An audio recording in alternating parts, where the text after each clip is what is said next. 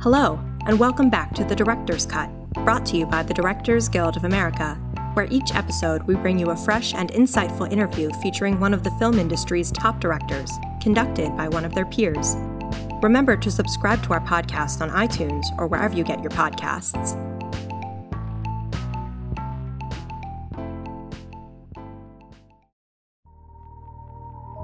This episode, we're breaking from the norm to bring you an exclusive panel discussion featuring the directing team of the hit CBS series The Big Bang Theory, presented by the DGA's Special Projects Committee. The show follows two brilliant but socially awkward scientists and their equally geeky friends, who have their lives shaken up when the attractive young woman next door shows them how little they know about life outside of their insular world.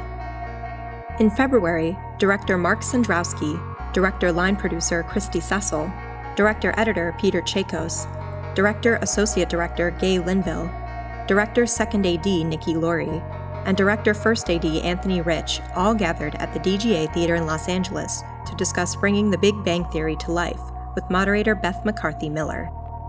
Highlights from the panel include the panelists discussing the demands of single versus multi camera shows, the benefits of working on a show with such a long running history, and the scenes that terrified the directors when they read the script.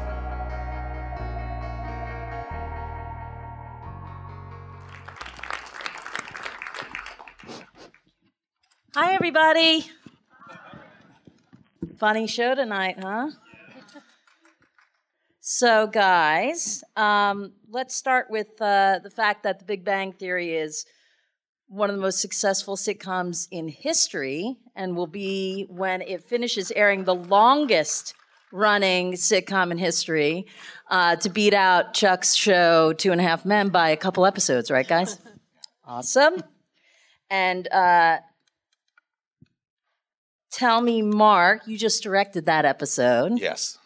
Good time hanging out with those folks? Oh, it's a blast. I mean, you know, how, how can you not have fun with that combination of Kareem Abdul Jabbar and William Shatner talking to each other? It's like, it's, it's a dream come true. The way Johnny Galecki felt there at the end, that's how I kind of felt directing it. It was, it's amazing.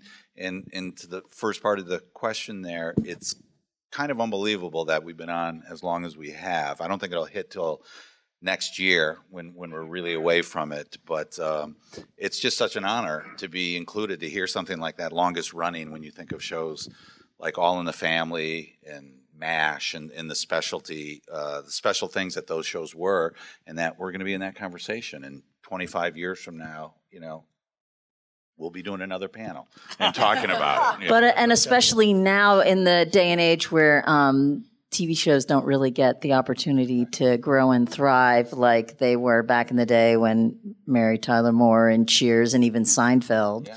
was on the air. If everybody remembers, Seinfeld was not a huge hit for the first couple right. seasons, and they stuck with it. Um, so it's a pretty incredible accomplishment that Big Bang has been on for so long and stayed on the air so long, and and is syndicated six ways to Sunday, and yeah. um, you know, so uh, uh, yeah. kudos to you guys because it really, it, you know, what an incredible uh, accomplishment and what an incredible thing to be part of. Thanks. That's, um, that's so, Mark, I was just going to say gratitude. That's the only main word that we all have. Yeah, twelve years. I'm sure, right? Because everybody out there probably knows that this is a very unique opportunity, and they don't come along very How often. How many times have we been on six episodes? Canceled at Christmas. You know, Merry I Christmas. literally, thanks a lot. before this show, my biggest desire was to go to a Christmas party because all my shows would get canceled at Thanksgiving. I've been very fortunate, very fortunate. All my shows go forever. It seems like so. Stay with you. so uh, they uh, they mentioned in the beginning, Mark, that you directed 230 of these? Yeah, yeah. By the end, I think it'll be somewhere 245 or something, 246 when we're all said and done. Wow, pretty is, incredible. Which is, yeah, scary. We've all, you always, it's a dream job. You always hope you can be on that show that's going to go for more than 13 and then more than a year. And here that it's gone for 12, I mean, we thank our lucky stars every day. We show up at work and go, can you believe they're still paying us, you know, to, to screw around and, and have as much fun as we do. But it's it's unbelievable. And hearing that number that when they started talking about this panel, I kind of tried to figure out how many we had. And I mean, I think, you know, 100 episodes is a great career for a director. I mean, there's a lot of stuff. And to hear that number still doesn't, I can't wrap my head around it yet. And also, uh, it's such, uh, you know, Big Bang has really left a Big Bang, right? So uh, to be part of something that, you know, has been talked about and and in the science community, I think there's been a bunch of stuff named after different things from from the show. That's Stars. pretty, There's yeah, pretty incredible. Um, and so you guys have all been together since almost the beginning, right? Everybody's been on the show since the first season at some point, right? Yeah. Right. A very long time. Yeah, but that's that's incredible too. That the turnover and um and the turnover was not big on that show, and that you guys have been in it and been in it from the beginning. Um, can somebody talk about as what's changed over the years doing the show? Is there anything big that's changed? Well, we used to rehearse. Isn't that always the thing? Uh, as a first AD, it's a dream. You're barely there. When I'm in the director's chair, uh, it's a, a lot more work because you have to be so so prepared. I mean, we, uh, you know, I, I will sometimes we'll go to the Tuesday run through, and they'll say, "Well, God, it's only been working all week, and all week, all week was two passes on Thursday and a run through, and now it's five days later, and sometimes that's all we get. So it's it has become a little more challenging. That said, they all really know these characters, so you don't need quite as much time. Uh, but I think that's probably the biggest difference that we've, you know, that we've The, the work ethic hasn't changed, I think, either from anybody here or the actors. We rehearsed a lot more in the beginning, and it was five days, and, and we put a big effort into it, and everyone was prepared. Everyone was on time. Everyone came ready to hit the ground running, and that that was from top to bottom for crew and actors. And you have to do less and less of it as time goes by, but I think as a team, it's it's great. We have a great shorthand uh, that we all uh, know one another well enough after 12 years that the timings that we allow one another are spot on. Having actors ready, knowing what we need to, our editing sessions are much simpler because we know tendencies for each other, what we need uh, coverage wise. And so instead of spending several days in editing and agonizing to that, it's Peter knows it and, and it's cut and it's ready and it's it's it's a joy. also, since they know their characters so well, it's easier to find little things that you're adding to the episode, right? Because they can more easily find those things since they they know who they are. Yeah. So you don't have to spend they, so much they time. also write to them too. I think they're, Exactly. they're- Um, how important do you think uh, setting an environment like that for the actors on a comedy is? Um, I, I think it's terribly important. It's something I've I've always done um, on any show I go to. I don't not necessarily something that's been going for a while and you come in the third season. But if I start a show, uh, one of the first things I do, you're doing a comedy. You don't want people walking around on eggshells. You don't want screaming. Um, it, you're not in a mood to laugh that way or to make one another laugh, which is what I think we're trying to accomplish in re, in rehearsals. And to, to give that team feel, one of the things I always do first thing is buy a ping pong table um, on the first couple of first couple of shows, just to get people blowing off steam, uh, not thinking about it, and getting to know one another playing, and not thinking of it as director, actor, crew, or anything. It's just people playing ping pong, getting to know one another. And the more you get to know one another, the more you get to trust one another, and the more you trust one another, when you're not afraid to fail when you're out there rehearsing, and it just makes for a better show. I want to get my notebook out. Get ping pong table. And we we played ping pong for years until there, everybody got injured, knees, shoulders. playing ping pong. Okay.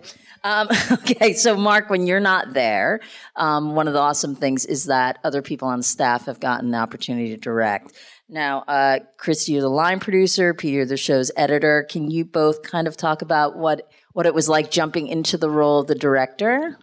Chris, you want to start? Um, I think just being on the show from the very beginning, not initially as line producer, but most recently in the last few years, being the line producer, I am fortunate to be one of the first persons to see the script. They give us the pages as they come out, and to think about how you're going to start to put this together, then pitch it to Mark has been great because I was able to think about thoughts of how we're going to how this could be shot and then to give it to Mark and learn how you actually do it. it was a it's been a really blessing to just like watch him through the process of all of it. Um, and so when I had the opportunity, it was it was great to have his support, and in fact went to him and got some advice on some sets, and just um, it's I don't know what else. Peter, It's uh, probably gave you good perspective on it helped you as a line producer too, right? Yes. Because you saw it from the other side, and right. yes, yeah, no, exactly. To then want a bigger library, then I wouldn't do that because of the line producer side. But no, not really. I think um, I think just giving you know Mark the credit to have taught me so much already has been. Everyone commented how how the huge sets th- there were during your episode. I'm kidding. All right, go ahead, Peter. You want to uh, answer that question? Sh- sure. Yeah. It, for for me, it's real different because I, I usually spend all of my time by myself. You know, to to a degree. There's people in, in the post team, but I work alone and and I don't have to answer questions all day. And the first time you you get on that stage, it's like just a completely different world. First of all, I have to be there on a schedule, which I'm like, what do you mean we're starting at eight? I don't, I'm not even out of bed at eight. But uh, so so I, showing up and doing that, and then everybody, everybody is constantly coming to you. You're trying to think of your job, and everybody else needs to answer for their job, and that was a little overwhelming. But you know, you you roll with it, you get used to it, and you get help, a lot of help. I got a lot of help from this lady, and uh, and and it's it's it, the, the best thing is that there it is a team, and everybody wants to see you succeed, and the the cameramen are there for you.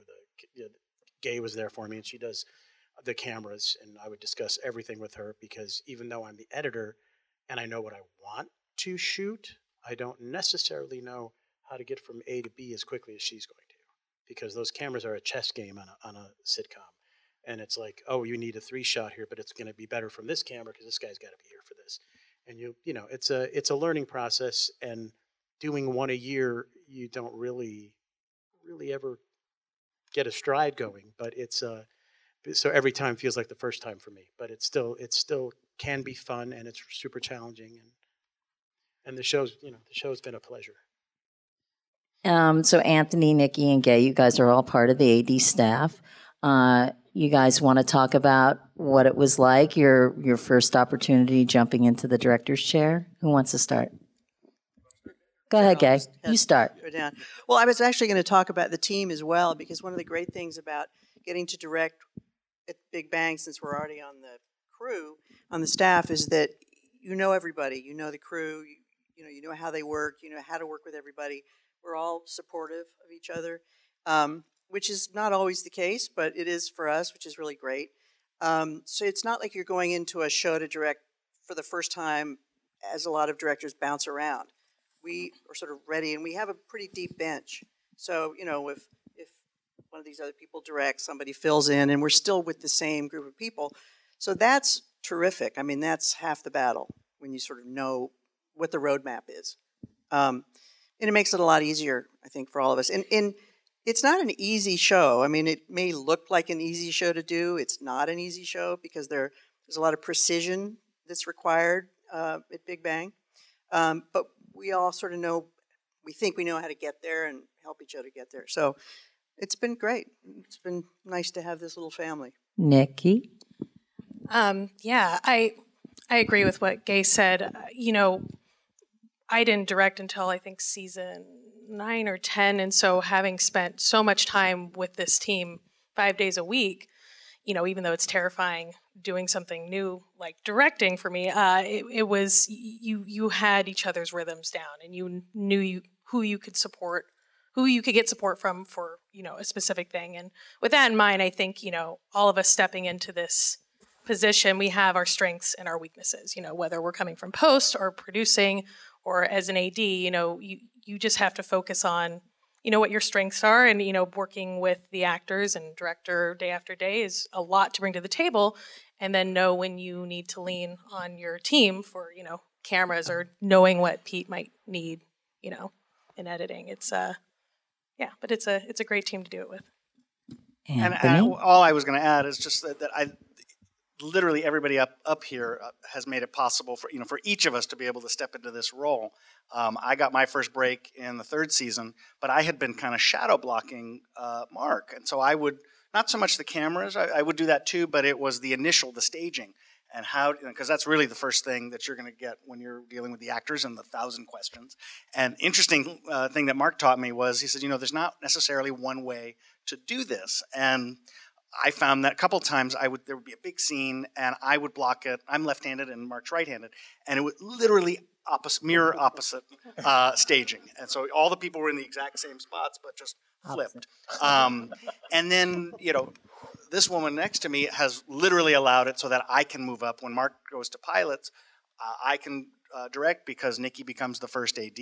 Uh, Gay has been absolutely incredible uh, with cameras and taught me so much about cameras. Same with Peter in editing and Kristy and, and the whole production team. So we all come together, and it's you really have this huge, wonderful family of support, and it's been amazing. And um, I just will add one thing that Chuck Lorre said, which was just it was beautiful. Uh, there was one time I asked him if I could book out to do another show, and he said, "I think that's a great idea." He said, "I." Um, he said it gives everyone a chance to move up and breathe the thinner air, which I just thought was a, a kind of poetic on his side. So. And, uh, and that's so great because so many times when you are working on a show that you don't have that opportunity. It's like you can leave, but I don't know if you're gonna have the job when you get back. And He's been so encouraging for all of us. I mean, it's remarkable. uh, Chuck told me the story that the first time you directed, that your dad got to come and watch you direct for the first time. That must have been so cool. It was really great, and he didn't give me any notes for about two months.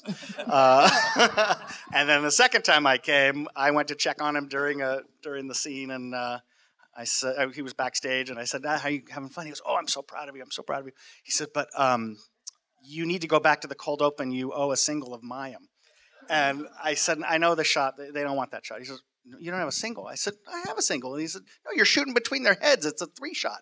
I said, "It's a dirty single, and that's what they do these days." So that's D- those does are the kinds of things know when you grow up with a d- director. Does father, everybody? so- Yeah. Does everybody know who your dad is? What's that? Yeah. Do they all know who your dad is? My dad was John Rich, who did All in the Family and the Dick Van Dyke Show, and Done a few things at the a- did a- DPA. yeah. he was Did a- mildly There's a, successful. there's a great story. The first year we were on, his father um, wanted, I, I don't know how it started, but wanted to come by he and loved Big Bang. loved the show and wanted to meet the actors. And I was like, oh, please, please come.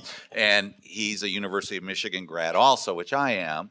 And it, I had a little hat ready for him. And he came and he was so respectful. He wouldn't come on stage till we were done rehearsing. He wasn't going to watch. He was like, no, no, I'll stay in the green room, wait till Mark's done. And he came out, and I just had the actors sit around and listen to him talk.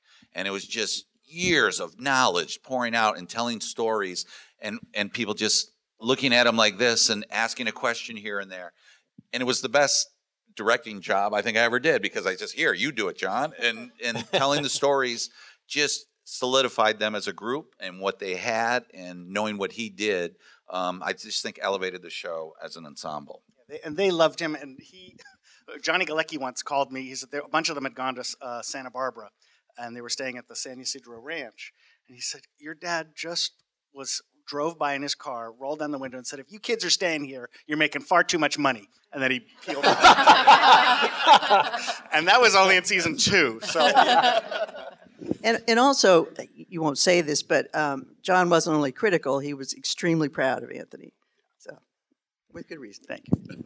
So, guys, um, I, and I think you'd all agree that when and and the ones that that don't direct full time that come from other jobs and direct, I'm sure it kind of helps you do your jobs better after you direct, right? Because you see your job through fresh eyes, right? When you're directing, it's so cool, right? Because it just makes everybody better at their jobs, right? That's awesome. Um, I want to ask everyone. We'll start with Mark. What is your least favorite kind of scene? Like when you get your script and you get you're looking through it and you get that scene where you go, ugh, how am I going to make this work? Ooh, yeah, least favorite is is tough because we don't have that many, honestly. That's on the good. Show. Um, I think for me, the least favorite is you would think it'd be one of the dinner scenes sitting around, but those actually we've gotten into a rhythm of doing. I think it's a when we're in a new set and we have a large group of people because our actor, being creatures of habit, a lot of times they know where to go. Their instincts are, are easier. And the hardest thing is to we're breaking everything down and starting fresh again. And we may have a large set dealing with 50, 60 extras or something, and it's all new. And then we have to not only get our vision in and make sure it's where we want, then we have to show it to a set of eyes, producers that have never seen anything like it before, and they may tear it apart and go, "Oh, this is this is wrong. We need to rewrite this page," and it's starting over again. And I think in reading scripts, that's probably for me the the uh, the least favorite that that I would do. Anybody else have a different? Eight people in one scene around a dinner table. And I got all of those all the time. Yeah, because for you know, for someone who doesn't do this every week, and um, uh, the hardest part for me is always cameras and always trying to figure out the most efficient way. You know, even with the help from Gay and Peter, trying to find the most efficient way to shoot a scene. So when you have eight people, you know, even just just reading it for the first time and trying to think through, okay, what would be the best way? Like where who should be sitting where, who needs to be next to whom to get the right take, and you can you can figure out eight different ways to do it. And, and trying to you know you just keep questioning yourself like is there a magical right answer? And the truth is there isn't always a right answer. There's just a choice. And then you know learning from mark that you don't always have to have the right answer. You don't even have to have an answer right away. You just have to you have to just play. You have to say well let's try it this way and until we hit a wall and then we'll fix it when we do and have that conversation. But but reading that scene with that many people for the first time is like oh I I was just going to add, like, there's scenes that I've been terrified of. That I did one, uh, I directed one with, uh, there was a drone that tore up the entire apartment. And when you read that on paper, I went, oh, how are we going to do that? You did a but great at the, job. At the end of the day, it ends up, it came together, and then you feel so empowered. Same kind of thing with, I used to be terrified of the big scenes with all the dinners. And then you realize, the scenes where they're all there, that's when the, it just starts humming because they just start going off of each other. So now I kind of look at something and I just, it looks like a challenge and I get scared of it. And I thought, nope, that's going to end up being my favorite scene. So that kind of turns it My around. first script, um, I had a scene. If you're familiar with the show, there's a nook in the upstage part of the living room, and it, there's usually a desk there and stuff. Well, I had a dining room table with seven people and walls that didn't move. So that was, I was like, oh my God. And it took a long time to shoot. I'm sure. Yep. Anybody having? I, I mean, I, I, I echo the uh, the the lots of. I had a I had a what was it a bachelor party scene Oh, with with twelve people, and it was that was fun.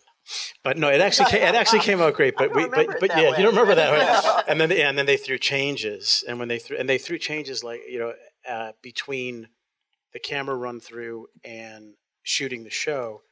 So you're like, wait a minute, these cameras are so like they have to be where they have to be. Now I have to squeeze in uh, another piece of dialogue and just talk the the cameras through it because we not, we're not going to get to see it till we're shooting it.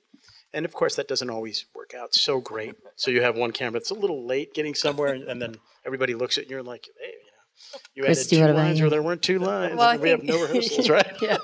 I think uh, I agree with Mark in the the sets and the scope of it. Um, when you feel like you still get the connection between the actors for the scene that you want, and for our producers who only see it halfway dressed because it's a new set and you've just built it and you've got about 12 hours to get it set dressed have the painting and the, the carpets in and a little bit of lighting. And they they focus on the actor and they're like okay i feel like the scene's there because of the actors. And then when they see the finished product and they're like well that doesn't look very good at all. And you're thinking well how can we make this set better? And i think we've all learned you know in our current situation we're building a giant set that we're going to make it half green screen so it can look better and we can be prepared for this because the writers focus on the actors at that run through moment but then when it comes all together um, even though they may have found that connection you need to protect yourself and so looking at it you I think I know exactly what you're talking about. it's called a convention Yes, center yeah. right mark nice to have a budget for green screens. Yeah. So uh, let's go down the line and talk about like, uh, it, and anybody have like a favorite moment from a favorite episode? It doesn't have to be one that you actually directed, if if it's a different one. But you want to start, Anthony? Oh, Sure. Actually, one mine was an episode I directed. Uh, it was a there was a Dungeons and Dragons Um, and it was the first time Sheldon and Amy got intimate. And but it was just it was a two person scene. It was in Sheldon's bedroom, and they were just rolling the dice. And I just thought it was such a clever way that the writers got through this because Sheldon and Amy had been dating for three years and had never even touched each other, and not, not even barely, uh, not even a kiss or anything. And it was all done through the the game. And I remember when we rehearsed it, it was we did one pass, and I just said walk away, and it was just beautiful. And then when we we did the run through and we shot it, and we did one take, walk away, and it was just it's a lovely scene. That's awesome, Nikki. Um, mine is actually from one of your first episodes. Also, it was um, the gang was all going to a convention where they were all talking on a panel like this. Um, and and there was some arguing going on you know some some subtext. And i just remember specifically that thursday run through. And moments like that when it was just everyone was so on point and it was so funny. And you remember that it's a play that you know we're shooting it and we're cutting it together but really we get to in a week put on a play. And and those moments that make you realize that are just really And special. Chuck Lorre, if he finds something funny, that laugh, and he'll It's ridiculous. He'll kick if, when- if you get a couple of kicks. Oh, that's No, I, and now on Kominsky, which is single camera, Chuck and Al Rune takes all the time because they start laughing like they're on the Big Bang set, and I'm like, guys, we don't have a laugh track on this show, you know. Mark, your turn. Um, I guess I have a couple, um, but I think what Nikki says is important. Doing a play is one of the great things of multi-camera, um, as opposed to single camera. Having done them both, you can find great comedy in it. But when you're doing a play and it comes together, and you feel at the end of the night you have completed an episode, uh, it's it's a great feeling. And two of the two of the quick ones were when we did the train, the wine train episode, which is where I think Sheldon and Amy Kiss for the first time because uh, uh, to this team we shot it very much single camera. We built an entire train car, replica train car on stage. Just had- want to say I got to scout that, by the way, up in wine country. That was pretty great. that was fun. And and it, it's it's a beautiful moment, um, which we landed on a lot of times. I, I think with these episodes, these people really care about these characters, and we care about these characters, and you're you're constantly rooting for them. And when something like that lands, that moment lands, it's it's magical. And the other one was. Um, uh, something I was really proud of is Kunal. The first time he realizes he can talk without having alcohol. There's it's a great little scene with him and Kaley on a couch, and he, he's been upset, and he's kind of commiserating, and you reach a point in the re- and and on paper it was like, oh, that's a neat idea, but until until we put it on its feet, did it really sing? And the, he reaches that moment and she says he goes yes I, I can't talk without alcohol. And she goes are you drinking now? And there's that moment of he isn't. And he's speaking to her. And it's and it was so sweet. And the same thing in the rehearsal was like we don't need to do this again. Let's wait for the audience. It was it was that special Um, Okay. You know, there have been so many. Well, when we finish, it'll be 279 episodes. So picking your favorite scene or a couple of scenes is like picking your favorite Beatles song, right? So um, I have a, a, a moment. We're doing that next, by the way. oh, good, good. Would you guys mind if I, get sang ready. a little bit? Because I, I've got a microphone. And, no, Um, but I have a favorite moment that happened off camera. And um, we had an astronaut on the show named Mike Massimino, and he, one of his astronaut friends, was on the space shuttle and had a big crush on uh, Melissa Rauch, who plays Bernadette. So he arranged for a, a hookup from the living room of the set to surprise the guy uh, to, on the space shuttle, to surprise the astronaut. Space station, I'm sorry, space station, yeah. So we started, and, and it was so top secret with NASA, we couldn't even record it. So the cast was sitting on the couch, all of them, and the, and the rest of the crew was sort of sitting around. Um, actually, the camera crew weren't weren't there. It was just writers and us rehearsing, and so we were all watching this as it happened. So it started with Bernadette, and she talked for a minute, and he was like over the moon, Literally. and. Uh, forgot my drum why she's not a writer yeah, sorry, Andy. Um, and so then they he, they pulled out and saw the whole cast there. And they talked to him for a few minutes, and he was so excited he couldn't stand it. And finally, he said, "Wait a minute, let me show you something." And so he gets his his laptop camera and he takes it over to the window and shows us Earth. And it was all of us just choked up. It was the most amazing, emotional moment. And it, I don't really think there was a dry eye in the house. It was, and it would only have happened at the Big Bang Theory, which is why it was so special. My favorite is um, there's so many, but I'm going to say it's uh, "In My Life" from Rubber Soul, which was really just sometimes it just gets me. So it really does. No, no, my favorite my favorite moment was was when Elvis Costello came to watch the show. So that was really fun. Yay. That would have been there- my favorite moment too. There are too many. There really are. There, I, I, I couldn't. I don't know if I could pick a favorite. And and uh, You even don't of, have to. even of the episodes I did, I don't really know if I have one. I have a least favorite, but I won't. but Kristy. Um, as far as a scene when Sheldon and hugs Penny at Christmas time, hands down my favorite moment. Um, but my truly favorite of everything is Table Read Day because as a producer, I've been working on it, working on it, working on it, and it's coming together. And as much as you read the pages, you hear the voices, you sit down at that table, and I think there's not ever been a bunk table read. Like every single one, they, they might get a little flat halfway through, but you find a genuine laugh at every single table read. And to have that, to go to work and have to laugh, not have to laugh, you get to laugh. Like it's the best job ever. And as a director, it's the scariest moment of your life because you have to be in sync with your cast. You're reading stage directions and not stepping on them and not like getting stepped on, like or taking too long. Your, your directions and they cut you off. So it's finding that balance. And when I didn't totally screw that up, that was good too. So So that's a good segue. You guys are working with some of the most incredible comedy writers in the business and most successful.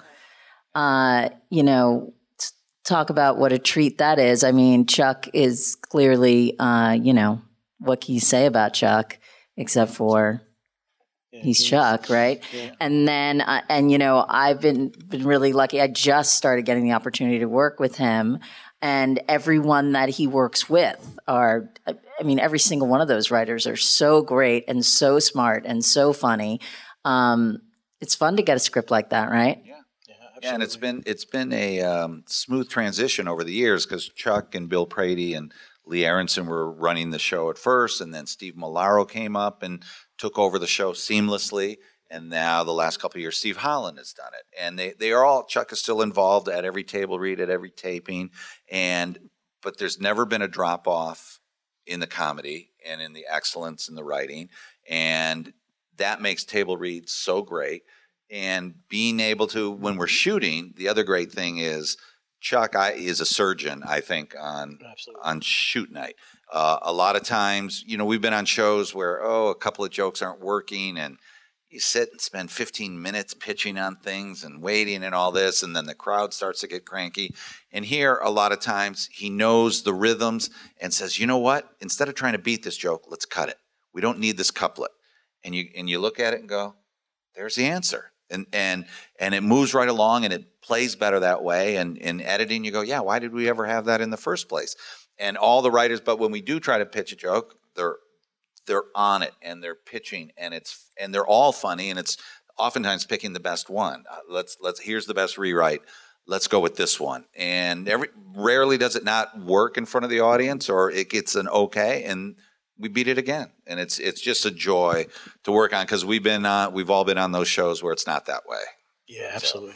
I'm just amazed too. We get our scripts like after a run through, my five six o'clock, and you know you go out and other shows come at one in the morning, and you know two in the morning. Things And like also, that. you work happen. you work on a lot of shows where you know you get the script and it's It's not good. yeah, or not good, but it's you it know needs- it it definitely needs work, and it seems like you guys are getting very polished They go scripts right such from the get go. strong to the table. That's all, I think that's always been Chuck's thing is never go weak to the table because you're just setting yourself up for for just so much extra work. It's like do the do the work on the front end and you're, then you're just like you're tweaking. You're not throwing out stories. As which a I've new seen director, it's just like it is such a gift to read a script and be like, "This is funny. This is good," and it's so clear what needs to happen and where we need to take it, and you know, it's And you know that's not going to always happen now, Nikki, right? spoiled. Get Oh, ready. We're very spoiled.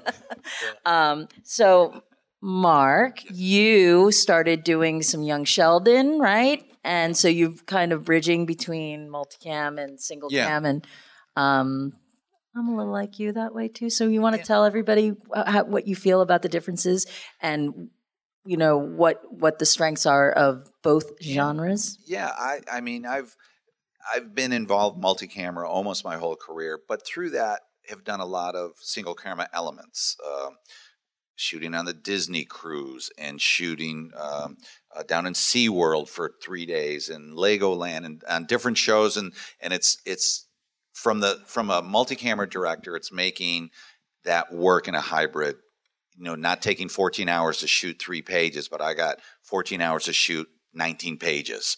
And you have to you have to make that balance of of giving up complete reverses and reactions and go, how do I make this still make it a play, even though you're on location? Still, we got to make it a play that we can shoot because we don't have the time to do it.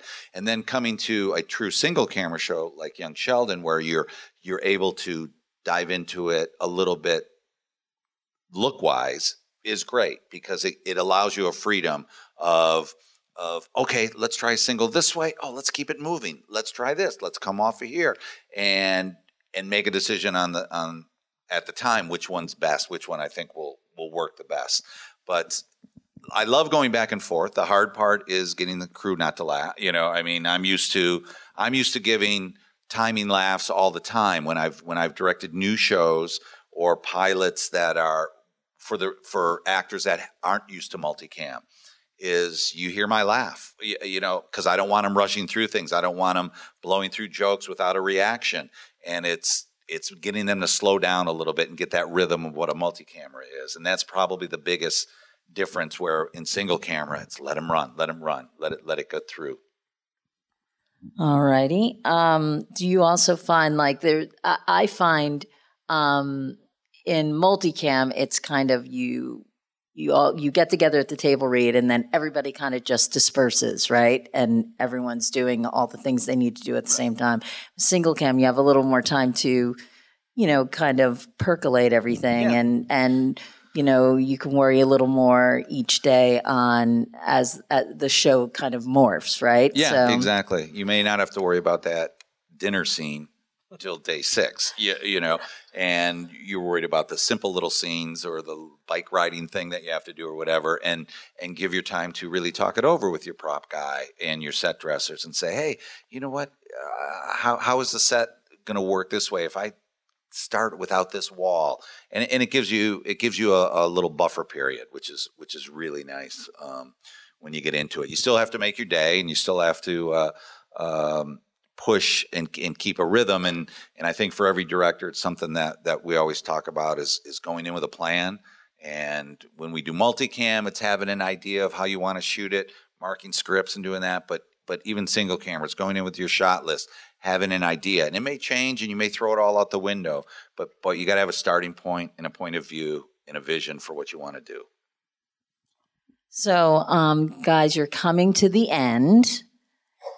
Anybody have any thoughts on how you think the show is going to end or how it should end? Or Well, we have a writer sitting here in the audience. Andy, tell us.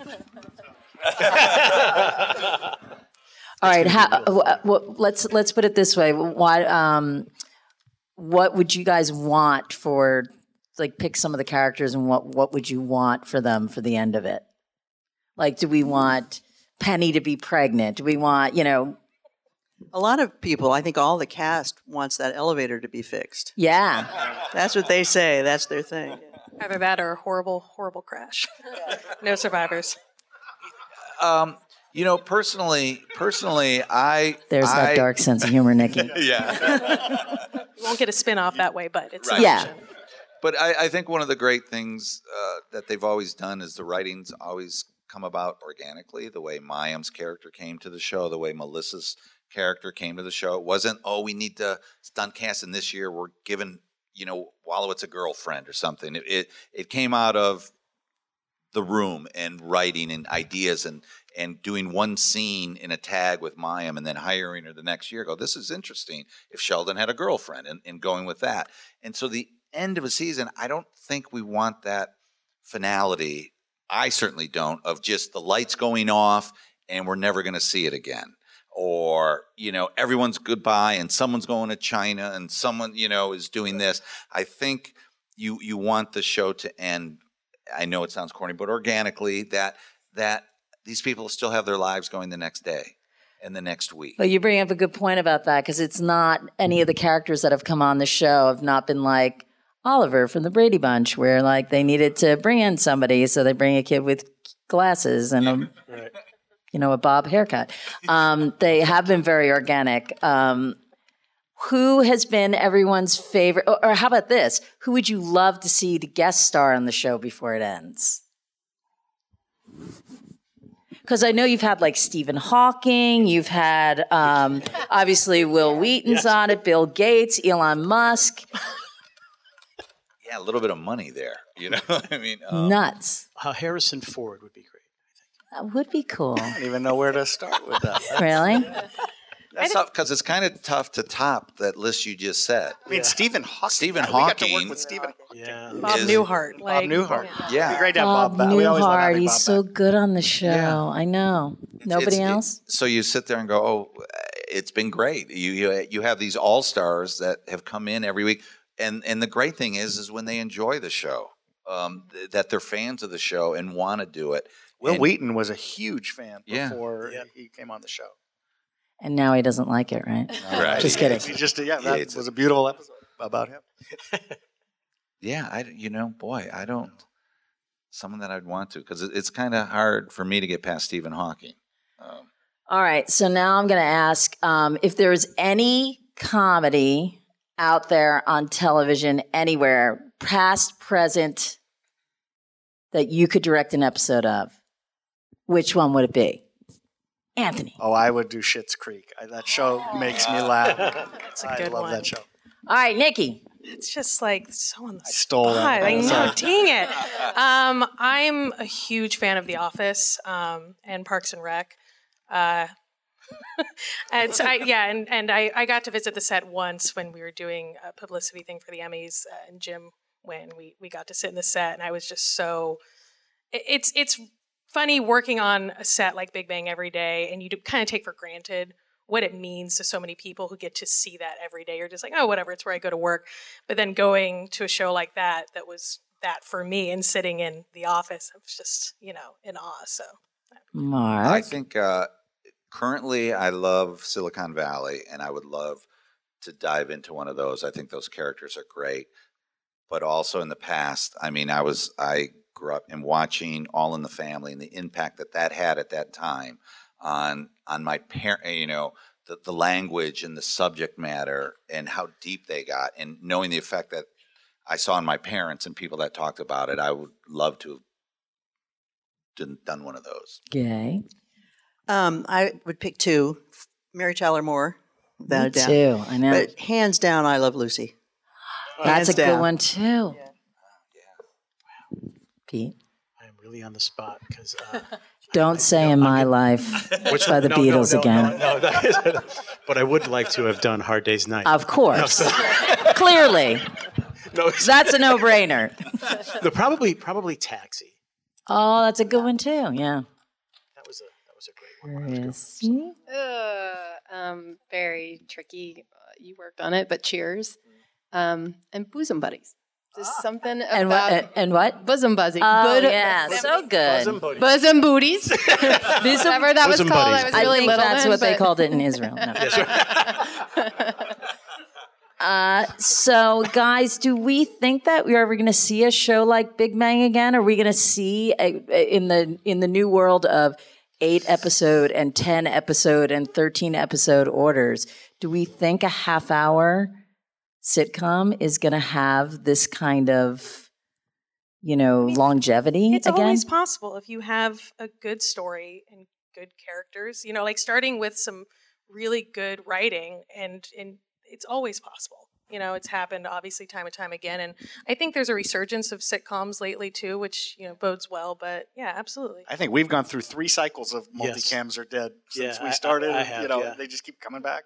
I think it's hard to imagine a show that would have the impact that this show has on the planet, because uh, you know we've all traveled various places, and we were in Africa four years ago, and our guide happened to say that Big Bang was his favorite show, and he wanted to be Sheldon in in real life, and you know almost anywhere you go, it's just tremendous, and I don't know that that could happen. You know, there's something that so universal about this show that people relate to. I don't know what it is.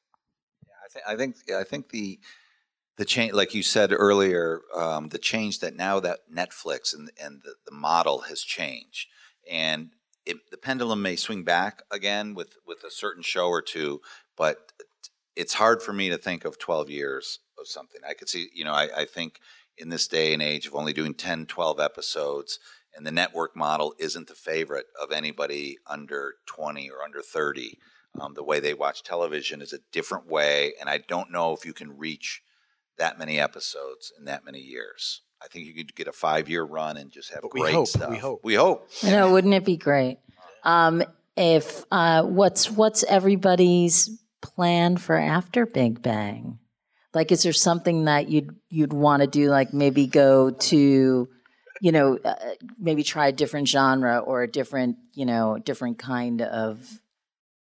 I, I would love to Come. try directing single cam. Uh, I've been fortunate that I've been looking out and directing on other multicams. Some of them have been getting picked up, so hopefully there'll be some work next season and stuff like that. Um, I'm still very much an assistant director, so I would love to continue on the single camera schedule because I like my life. I mean, I'm sorry, multi- multi-camera schedule because I, I like I like to sleep and, and have a life outside of this too. But um, you know, it's just just see whatever happens next. Mark. Yeah, yeah. I think um, uh, I'm fortunate enough to have a couple of pilots coming up, and that's always that's. I mean, that's a newborn baby, and that's something that's very exciting to to really start at the beginning with something and to have that picked up and have a chance to watch it mature and grow through the first season, and hopefully more than that. And I think that's probably the most exciting thing for me to have that opportunity. Gay. Um, I don't know. I love my job. I probably keep on doing it and maybe direct again. We'll see. Awesome. I'm doing a pilot with you. I don't know if you know that. So, Good, because I need all the help I can get. so that's the next thing I'm doing. But that's Excellent. Because the last thing I want to be is the one director that doesn't get a Chuck Lorre show in there. Kristy. Um, I would love to stay with the team that we've created here in any possible way. Um, would love to stay in Chuck Lorre land because it's a great place to be, and I'd love to obviously direct again. I produce direct would be fantastic because I really love all of it. Awesome.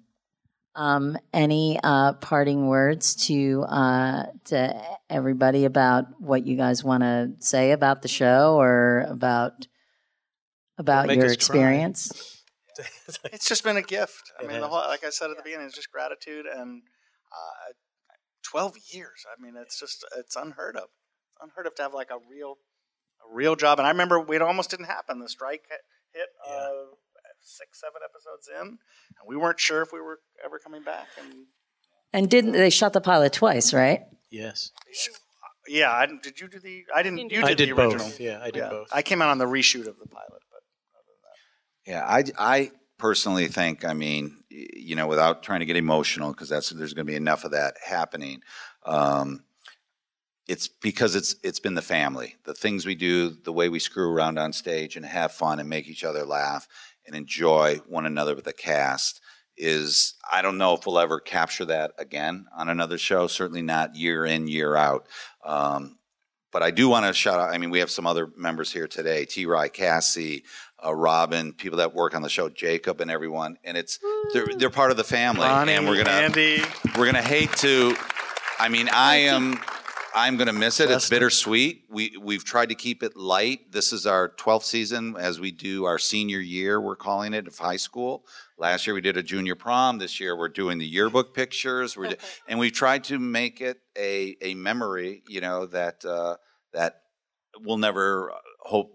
I think experience again like this. Well, I think everybody here has worked other places, and you do realize what lightning in a bottle. Well, I, some was of us are job out of older, college. Nikki, so we've worked I've a couple at other many other places. It's a, but it is it makes it that much harder though. I mean, it, it's obviously I'm spoiled and blessed, but it's you know I don't know anything else. I don't know the big scary world out there. I've had the joy and pleasure of coming to work every day for the last 12 years with this group of people, and it, it is I'm in a little bit of denial that I won't be able to experience that again. Well, the world is big and scary, Yeah, so get ready. can't wait. No, um, But I think learning from Mark, like you said today, we all now know how to at least try and recreate what Mark has achieved. which is the it's also it's- starts at the top, right? Yep. and it's also lightning in a bottle a little bit, right? Because you do go to other places and you're like, oh, this isn't half as fun as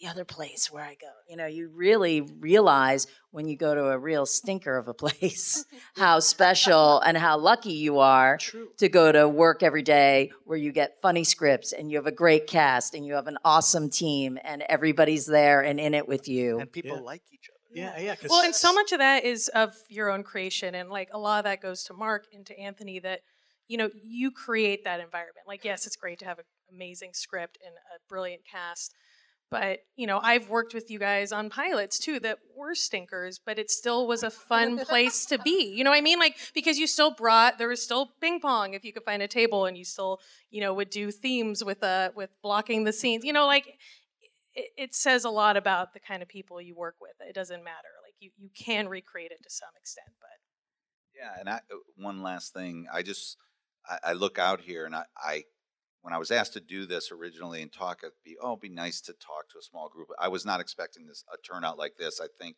uh, uh, thanking you know our fans of the show that we meet in Africa or Norway or wherever we're at, but uh, the fact that people care about the show and come out to listen to us, I think is great, and I, I just want to thank you for that.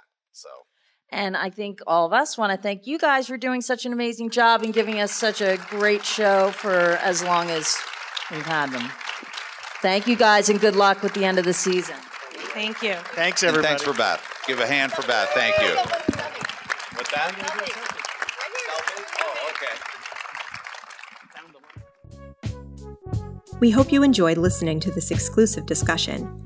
You can watch the full video of the panel on our website at dga.org slash events. Past episodes of The Director's Cut are available wherever you listen to podcasts, and be sure to click subscribe so you won't miss an episode. If you're enjoying the podcast, please like, share, and leave us a review. We'd love to hear your feedback. Thanks for listening, and we'll see you next time. This podcast is produced by the Directors Guild of America. Music is by Dan Wally.